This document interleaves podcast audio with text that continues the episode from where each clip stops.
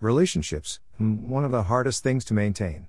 You are supposed to be happy, but sometimes you find yourself asking, What the hell am I doing with this person? Yes. Our partners do drive us insane sometimes. Lol. Sometimes we are floating on cloud nine, other days we are so down. It is never rosy.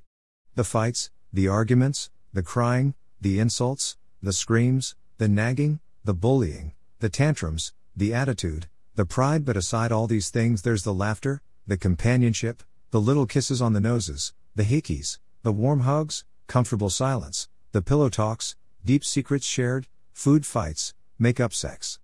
I could go on and on. It's nice to have someone to do all those things with.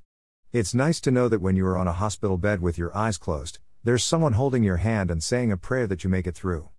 It's nice to know that you are first thing on someone's mind when you are woken up by a call at 6 a.m. because the person wants to know how you are doing or if you slept well.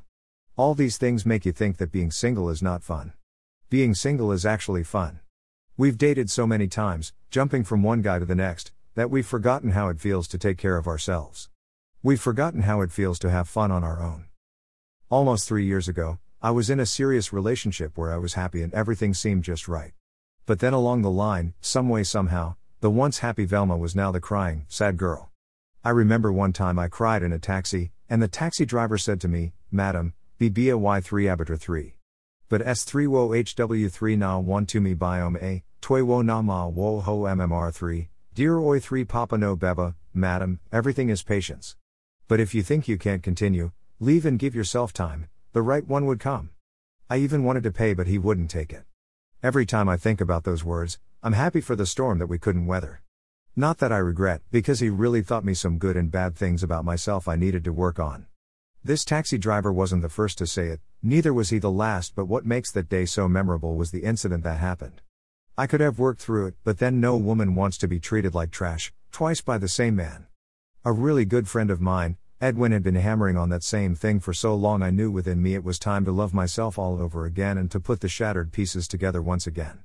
For me to fix the puzzle I had become, I needed time, time alone. I needed to learn how to live without the attention of men.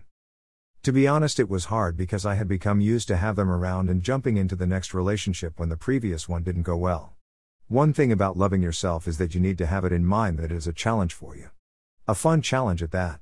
The first thing I did was to reassess my life from every angle possible and cut of all the toxic things that would be obstacles. I lost a lot of friends, people I just know by name and face, and kept the friends, those who stood by me through thick and thin. They kept me going, they had me laughing, going on dates, making new friends, getting used to waking up without the good morning text and all those things. They were amazing through it all. I remember one evening I stayed up talking to one of them about how I now see how messed I had become. I had missed out on life. I felt so good about myself all over again. I even gained weight. Lul. There's nothing better than loving yourself. A whole good year of adventure and fun and good friends and food.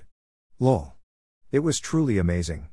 You don't have to wait an entire year before you date again, but when you are in the process of giving yourself manicures and pedicures and sipping on some Moet and the fine men, flashy cars, gifts and a whole lot of other temptations come along, just look the other way but then when the right one comes and you feel it give it a chance.